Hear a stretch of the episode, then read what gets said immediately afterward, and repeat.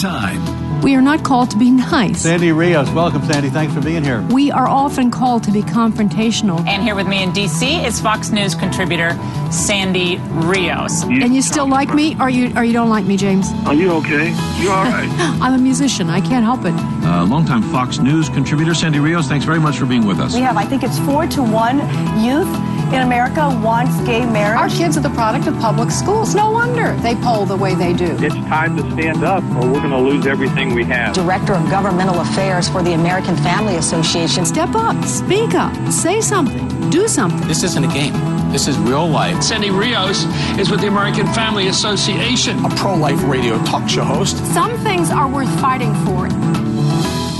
The Muslim Brotherhood is banned in five Muslim countries, classified as a terrorist group.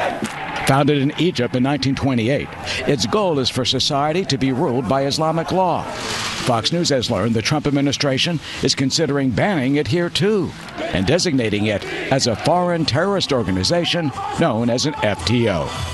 White House Press Secretary Sean Spicer was asked if President Trump will make the designation. I'm not going to get ahead of any announcements that we may or may not have coming in the near future, but make no mistake, the president understands the threat that our nation faces, and he's going to do everything he can to attack it, root it out, and destroy it. I firmly believe that it does threaten national uh, security interests. Florida Republican Congressman Mario Diaz Balart and Texas Senator Ted Cruz have parallel bills calling on Secretary of State Rex Tillerson to consider if the Muslim Brotherhood should be added to the terrorist list.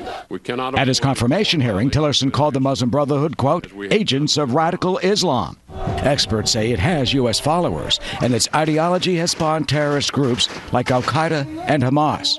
But the group claims it renounced violence decades ago. You have leaders of the, of the Muslim Brotherhood who are uh, designated terrorists. You have uh, organizations under the, the, Muslim Brotherhood, like Hamas, uh, who are designated as terrorist organizations. So I think it's pretty much a no brainer that this is a terrorist organization. But some are wary of labeling the group as terrorists. Robert Pallitto specializes in constitutional law at Seton Hall University and says the group does not qualify as a terrorist organization under U.S. law. I think designating the Muslim Brotherhood as an FTO is bad in legal terms. I think it's bad in terms of diplomacy. I think it's bad in terms of civil liberties, and it's bad in terms of our constitutional tradition. And it could have a devastating effect on Muslim American communities in the United States. Designating the Muslim Brotherhood as a terrorist group has been tried before.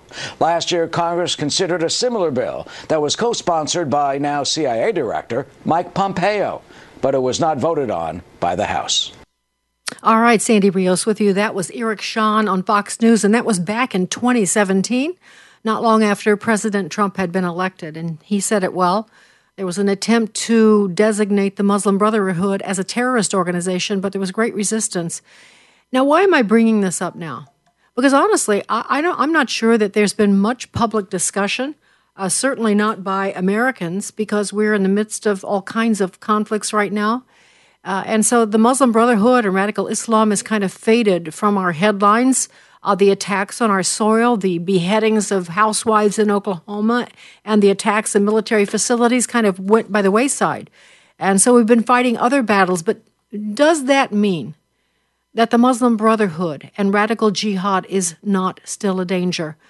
Uh, we're going to talk about that today. But first, let me go back just a little bit to tell you why this is such an important story, not only for you, but for me personally and also for my husband. I will start uh, when I got to Washington, D.C. as president of Concerned Women for America, it was uh, the, the embers were still smoldering at the Pentagon. It was just a few weeks after 9 11.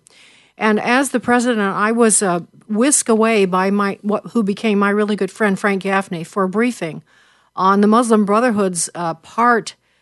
Um, I'm not talking about the attack in this moment, but what happened on the day of the attack was that members of the Muslim Brotherhood were supposed to be going to the White House to talk to President Bush. Uh, there was going to be a Muslim outreach because the Democrats had a Jewish outreach and the Republicans wanted a Muslim outreach because that would be good for voting, right? None of us really understood Islam at that time or what the Muslim or radical Islam and what the Muslim Brotherhood was all about. So uh, they could not go to the White House. They were whisked back to an office which Frank Gaffney just happened to share office space with And they were able, actually, they overheard the conversation. And the conversation basically went like this uh, We don't want this to look bad for Muslims, and so this is how we're going to counteract this.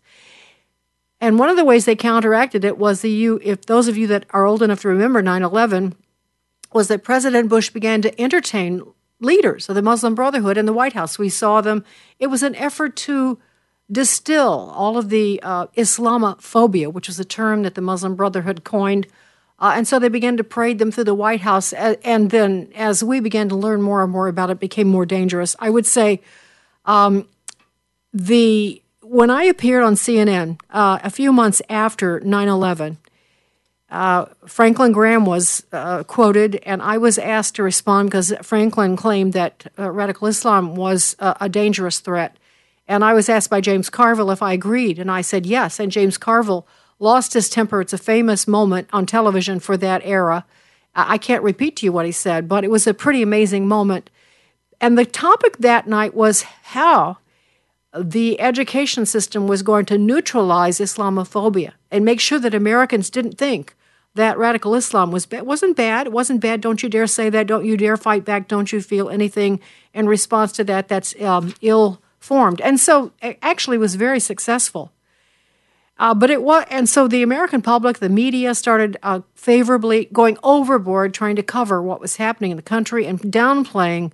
Uh, so much so that at 9 11, uh, when the memorial was built and Barack Obama, uh, uh, whatever, held the ceremony, there was so little mention of the involvement of Islam and radical Islam in that it was just shocking. They managed to tap it all down, and we saw lots of other things. But let me go back, let me rewind. Meanwhile, my husband was part of the Federal Bureau of Investigation. He was an attorney serving in Chicago.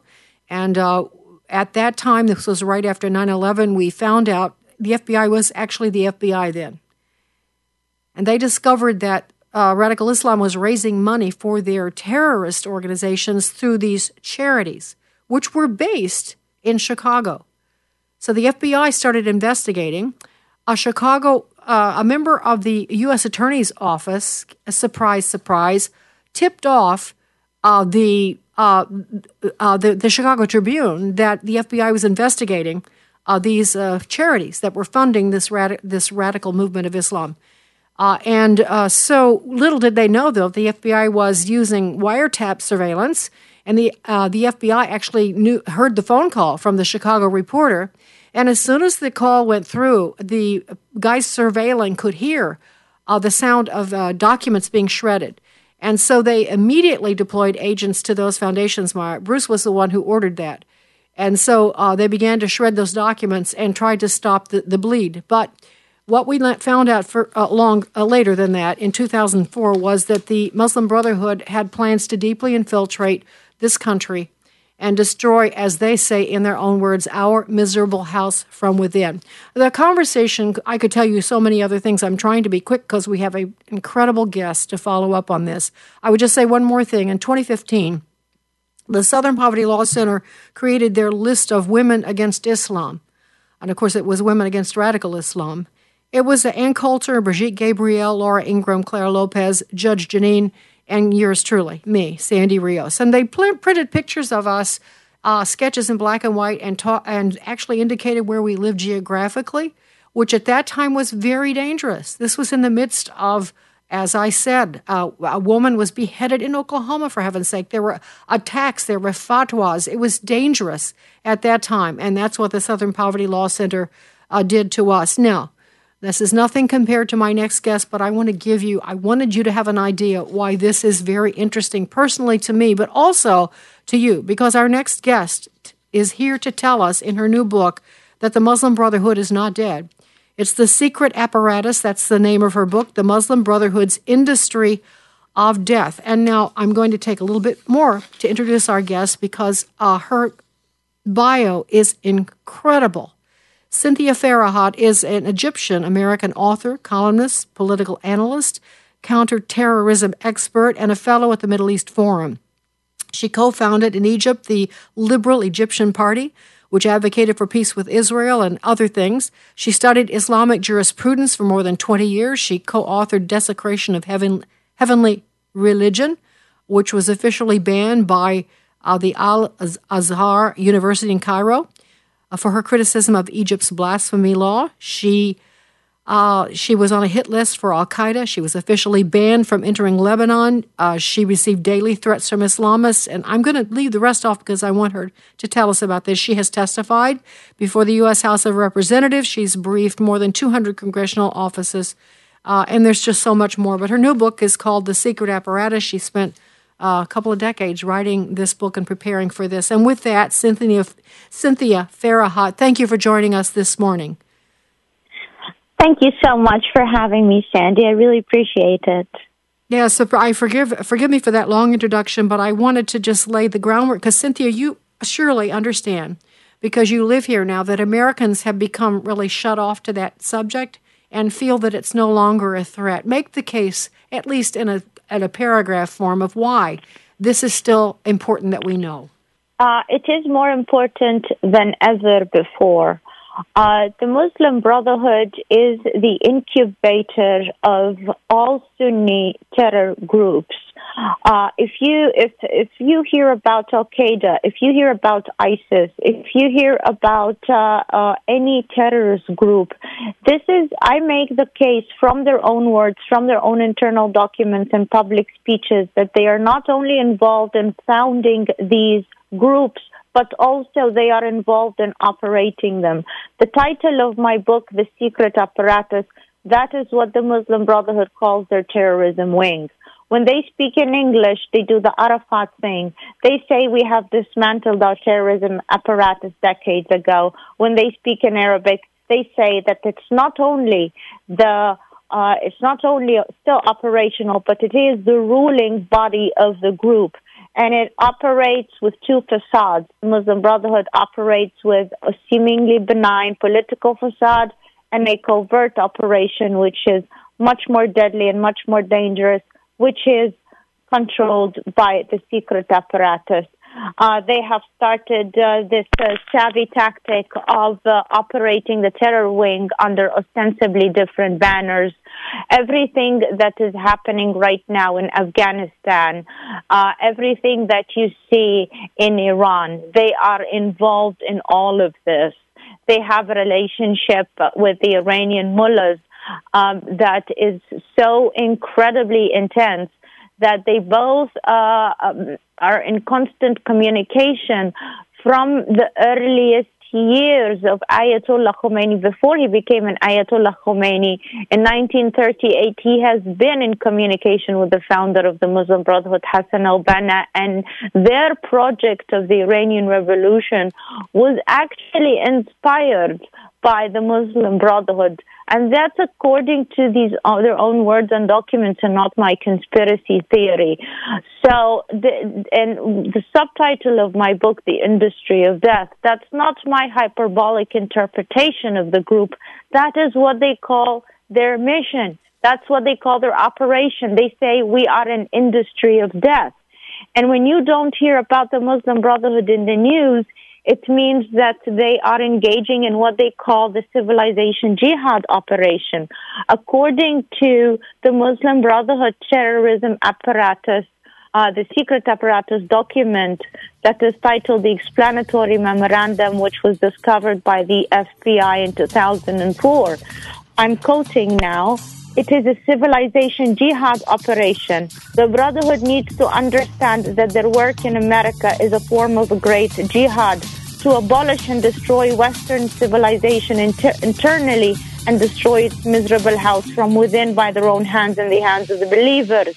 And they go into excruciating detail of means of infiltration in their internal documents. All right, Cynthia, so, let's break right there. And when we come back, we'll pick it up. I also want to ask you uh, the dangers that you have faced because of your stand. I want to ask you why they hate you so much and other things. So please stay tuned. The book is called The Secret Apparatus, the Muslim Brotherhood's Industry of Death. My guest is Cynthia Farahat. We'll return in a second. Sandy Rios in the morning on AFR Talk. Sandy Rios in the morning on American Family Radio.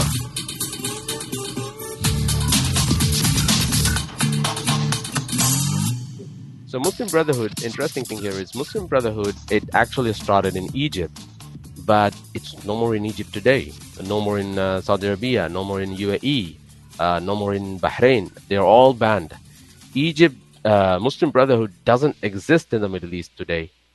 But interestingly, they exist in the uh, Western countries, especially in UK, in Canada, in US. And interesting thing here is they have also taken um, uh, you know, um, lobbying position in Washington D.C. They occupy lobbying position in Washington D.C. This is quite problematic. So um, the first thing they do, the Muslim Brotherhood, the first thing they do is they penetrate into the universities, they penetrate into, into the media, and uh, from there they level up and they lobby with the politicians. That's a guy named Zahack Tanvir, and that was a recent comment by him. And I think uh, Cynthia Farahat, our guest, might have a little issue with the first thing he said. He said they don't exist in the Middle East, only in the West. But the last part about the infiltration, that was just the tip of the spear. Uh, Cynthia, thanks for joining us again. Can you just respond to what he said? So the the Muslim Brotherhood do exist in the Middle East. They are actually uh, ruling the government of Qatar. I prove in my book uh, that the Qatari regime is card carrying members of the Muslim Brotherhood. Um, but I do agree with the statement that they have a vast infiltration operation in the United States I have published a report in 2018 entitled, entitled uh, uh, Ties Terror Lobby Congress. Um, the infiltration is truly disturbing. You have a, an individual that was accused by the U.S. government for being an operator of Al Qaeda's website. He's Osama bin Laden's webmaster, and he lobbies Congress. You have a man who identified himself as a member of the Muslim Brotherhood and bragged about his involvement in the murder of 600 and murder and injury of 606 people in Egypt, currently teaching at Union College in New Jersey. All their names are in my book, all this information in my book. Uh, you have the cousin of Ayman al-Zawahiri, Maha Azzam, also lobbying Congress. It is uh, truly incredible and shocking uh, the amount of level of, of infiltration they have uh, successfully achieved in the United States. Uh, Al Turabi, Hassan Al Turabi, one of Osama bin Laden's uh, best friends, uh, who died in 2016, said that they have infiltrated U.S. intelligence agencies so much that they themselves, the Brotherhood, control the narrative about the group inside these agencies. Um, it's uh, it's it's it's truly shocking. President Barack Obama has infested his regime with uh, mem- members of the Muslim Brotherhood. Um, it's uh, it's out of control, to be honest with you, and we have to start bringing awareness uh, to these intense level of infiltration. According to the secret apparatus bylaws, every Muslim Brotherhood operative, whether he is um, cleaning bathrooms or whether he's an intelligence agent, he should daily submit reports to the international apparatus, which the Muslim Brotherhood calls the vanguards of organized invasion. That's what they call their international apparatus, which exists in the United States. That's that's what they call it.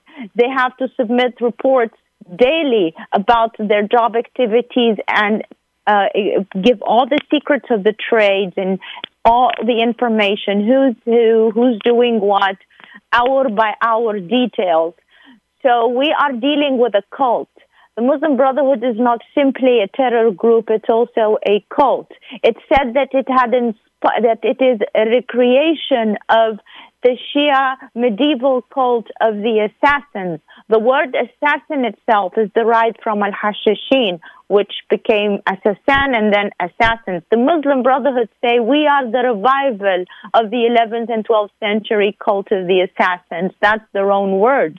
They said that they have borrowed their internal structure from Joseph Stalin's power apparatuses, and that's where the term the secret apparatus comes. They have borrowed elements from the German Communist Party and the Nazi Party internally to integrate it into their draconian structure. Um, it's a uh, existential threat to the United States and every Western government. Cynthia, uh, it's just like cancer. Oh. Well, let me let me pick up on that. But I just want to interject. Their their motto, as I recall, was "We love death more than they love life." Is that still their motto?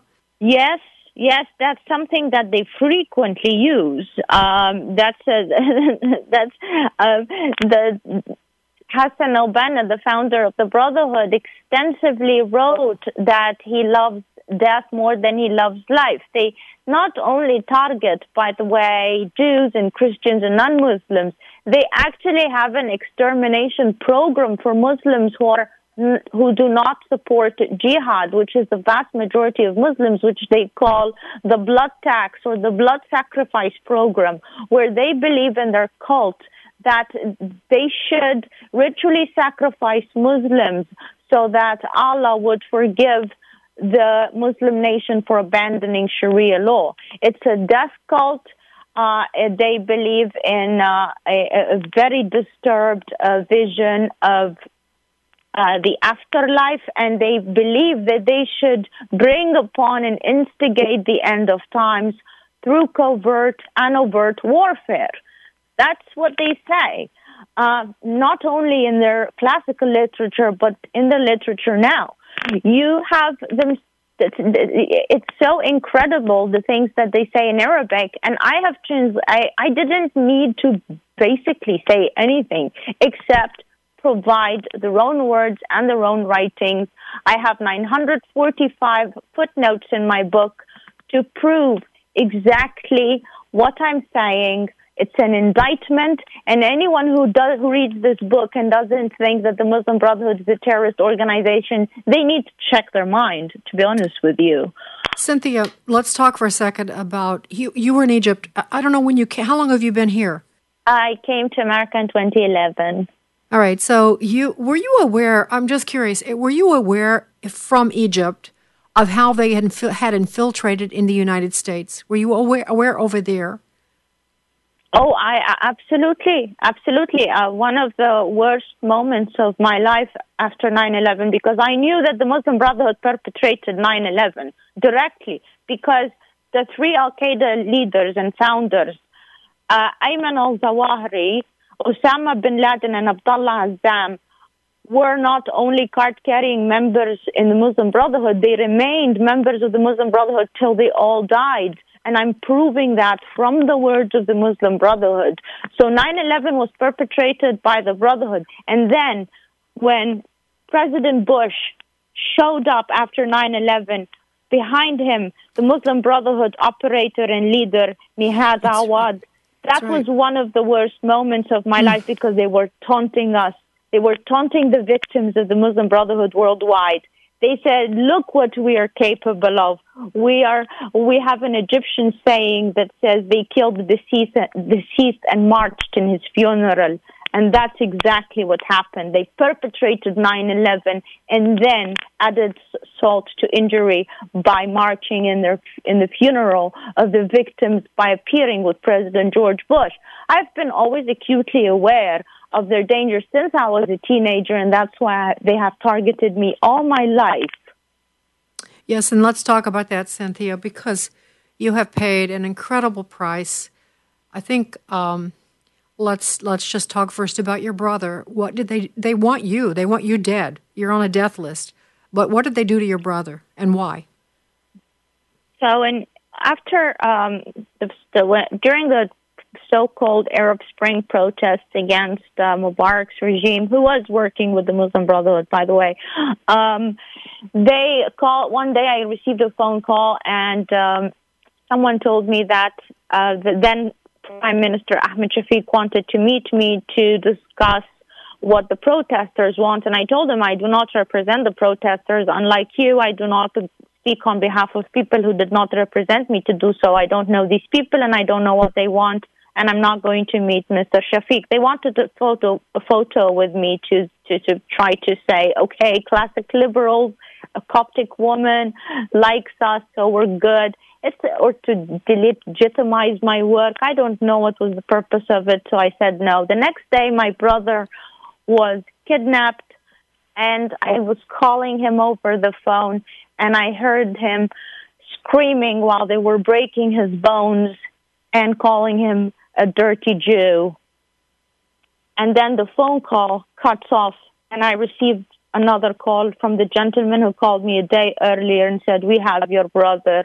If you concede to our demands, he's going to be released in one hour. And I'm not going to tell you what I said because it's extremely obscene. Uh, but I refused to negotiate because I understand the psychology of these monsters. If you give them an inch, they will take a mile. If I had said yes while my brother was in captivity and negotiated with these terrorists, they would have killed him and came to our house and murdered all my family. I said no, and my defiance paid off, and my brotherhood was home an hour later, although they broke his upper jaw and now he has metal holding up his upper jaw. So we have paid an extensive price. And in October of 2011, I was supposed to go to a protest for religious freedom with Muslims and Christians, and it was going to be um, a, a form of solidarity against the Muslim Brotherhood terrorism in Egypt. I got a fever. I didn't go. A friend I was supposed to meet there was murdered execution style in front of TV cameras in what is known as the Maspero massacre. And that my that fever saved my life, but I got a phone call from a Muslim Brotherhood uh, operative in the Egyptian military who said, "We missed you today, but it's over. We are going to get you."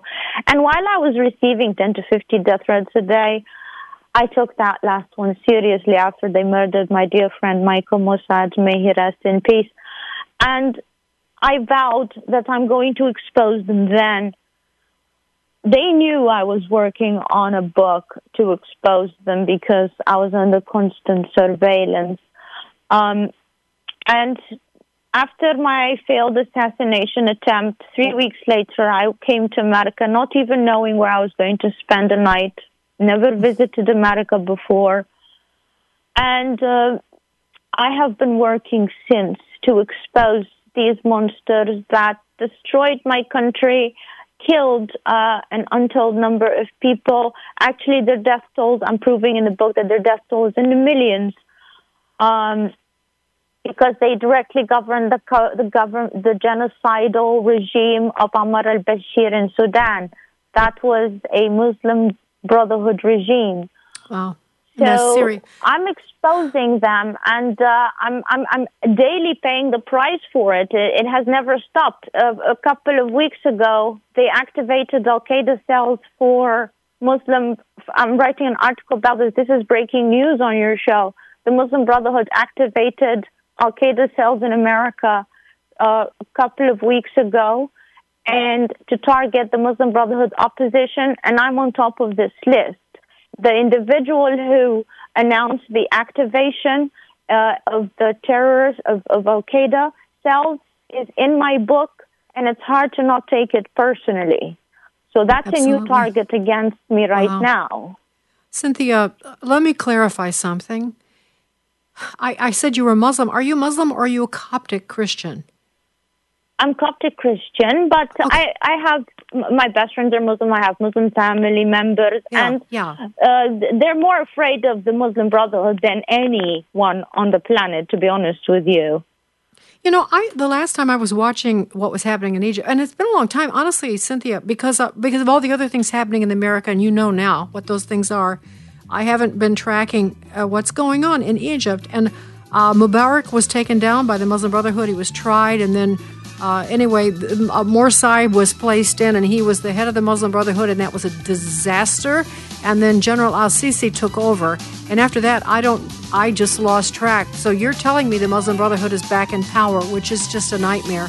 And it's a nightmare for all of us. Her book is called The Secret Apparatus The Muslim Brotherhood's Industry of Death. My guest is Cynthia Farahat. And when we come back, Cynthia, let's talk about. I would be really interested to know your perspective on what that withdrawal from Afghanistan did to the balance of power and what's happening, and um, and many many other topics. So please stay tuned, and all of you, please stay tuned. Our our uh, guest will be back in just a second. Sandy Rios in the morning on AFR Talk.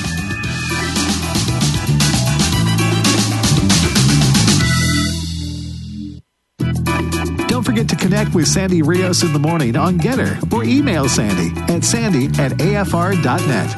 That's sandy at afr.net. Sandy Rios in the morning on American Family Radio. So, the Organization of Islamic Cooperation, which is tied very closely to Turkey and Recep Erdogan, uh, Turkey's leader, uh, is very closely tied also to the Muslim Brotherhood. And the Muslim Brotherhood in the Holy Land Foundation trial uh, in the mid 2000s, it was revealed because the FBI had raided the secret sub basement of one of their members it was revealed their plans in the United States of America. And so any adjunct of the Muslim Brotherhood is following along with these plans is a direct existential threat to the United States of America. And I want to be really clear because they laid it out in their own words what their plan was. And this was introduced as evidence in the Holy Land Foundation trial. And this was the, the, the strategy that they were going to use in America. Quote, the process is a civilization jihadist process with all the word means. The Muslim Brotherhood must understand that their work in America is a kind of grand jihad, eliminating in, in eliminating and destroying Western civilization from within and sabotaging its miserable uh, house by their hands and the hands of the believers. So the whole point behind this was a civilization jihadist process. So this idea that the immigration coming into this country is somehow just innocuous and we don't need to worry about it really isn't true based on their own words. That's uh, Representative Matt Shea, a Republican from Washington State. I don't, I don't know who he is. I've never heard of him before, but boy, is he spot on and very knowledgeable. Cynthia Farahat is our guest. Her new book is The Secret Apparatus The Muslim Brotherhood's Industry of Death. Now, uh, Cynthia, have you? Uh, I don't. I don't know if you wrote about this because I didn't get to read the whole book. But uh, the immig- the open border at the south. Do you view that as uh, another area we should be concerned about? That's kind of a dumb question, but please answer. Uh, I think you know the answer. Uh, absolutely, of course, we should we should we should not be only worried but horrified and terrorized because they are using it to smuggle jihadists and law enforcement knows that very well. Um, actually, the southern borders have been, uh, for decades, uh, something that Islamists have been discussing.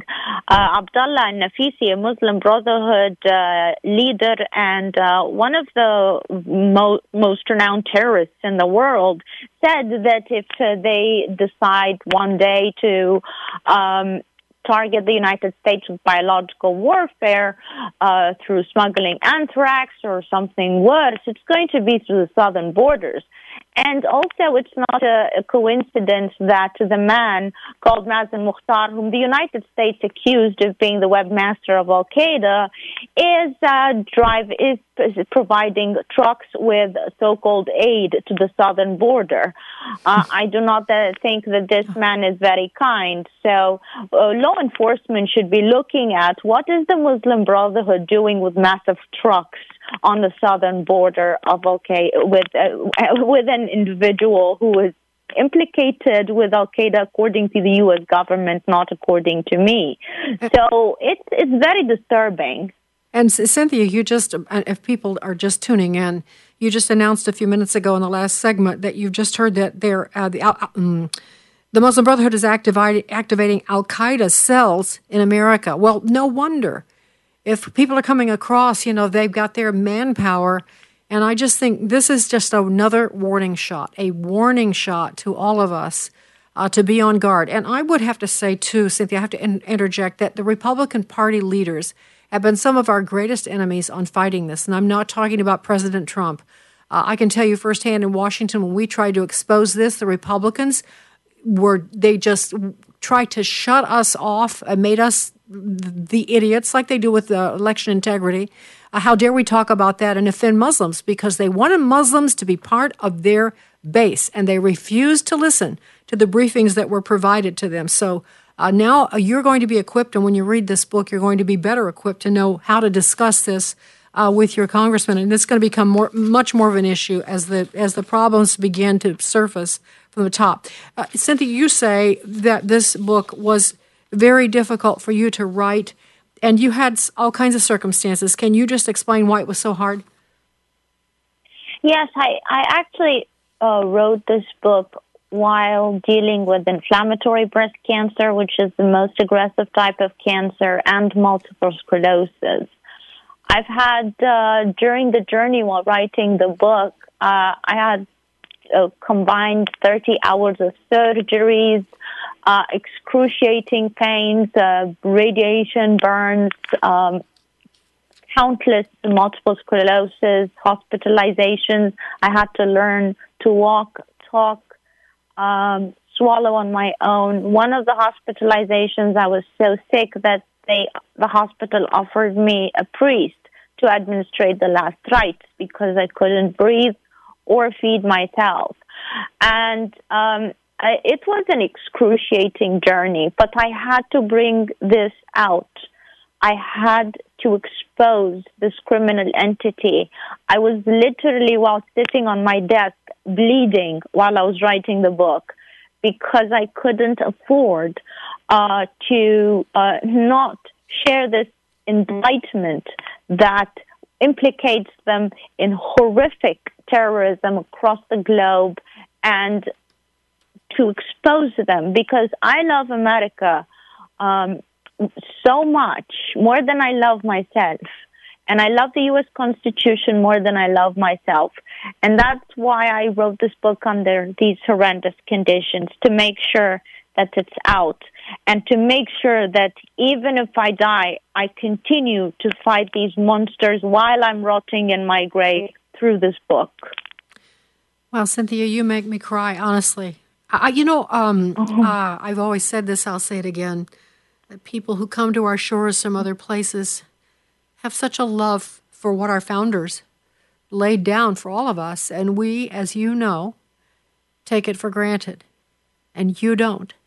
And so it's like Yeah. a breath of fresh air with tears to hear you say what you just said.